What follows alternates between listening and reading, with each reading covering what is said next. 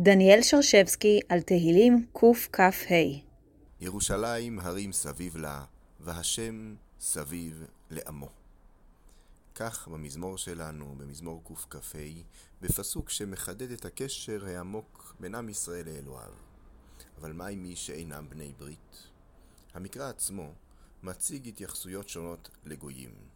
לעתים מקרב ולעתים מרחיק. גם בחז"ל אפשר למצוא עמדות שונות. יהיו שיאחדו את כל האנושות תחת כנפי השכינה, תחת השם הכולל אדם, ויהיו שייצרו חיץ בין ישראל לעמים. הדרשה הבאה של רבי ירמיה היא דוגמה בולטת לעמדה אוניברסלית במיוחד בחז"ל. כך במדרש, אשר יעשה אותם האדם, היה רבי ירמיה אומר, מניין אתה אומר אפילו נוכרי ועושה את התורה הרי הוא ככהן גדול?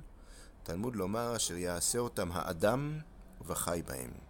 וכן הוא אומר בשמואל ב', פרק ז', פסוק י"ט, וזאת תורת האדם. תורת הכהנים ולוויים וישראל לא נאמר, אלא תורת האדם. וכן הוא אומר בישעיהו כ"ב, פיתחו שערים, ויבוא כהנים לוויים וישראל לא נאמר, אלא ויבוא גוי צדיק שומר אמונים.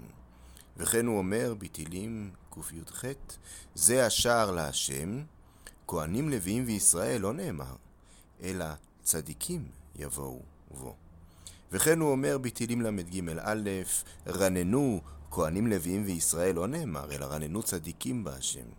וכן הוא אומר בתהילים קכ"ה, פסוק ד', היטיבה השם לכהנים לוויים מישראל לא נאמר, אלא היטיבה השם לטובים. אפילו נוכרי ועושה את התורה, הרי הוא ככהן גדול.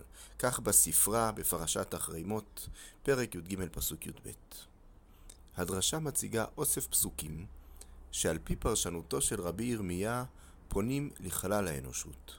כך לדוגמה, הפסוק אשר יעשה אותם האדם וחי בהם. לא ישראל, אלא האדם. וכן בפסוקים הבאים הפונים אל גוי צדיק ואל צדיקים. את הדרשה חותם פסוק מפרקנו. הפרק הקובע שהשם סביב לעמו.